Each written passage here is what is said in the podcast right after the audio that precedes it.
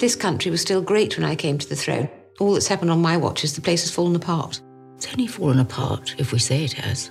That's the thing about the monarchy. We paper over the cracks.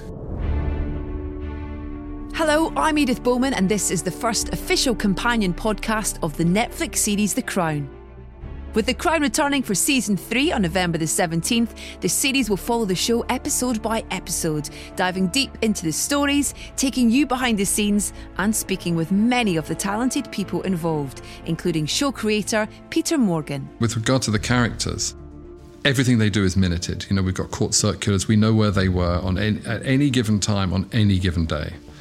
And, and, and then to that, you then add things like, well, what, what was their age? What is it like to be married? Or what is it like to have a son? Or what is it like to have a daughter? Or what is it like to be envious? They are no different to us, and, and yet they're nothing like us. We have all made sacrifices and suppressed who we are. It is not a choice, it is a duty. Subscribe now and listen to the first episode on the 18th of November.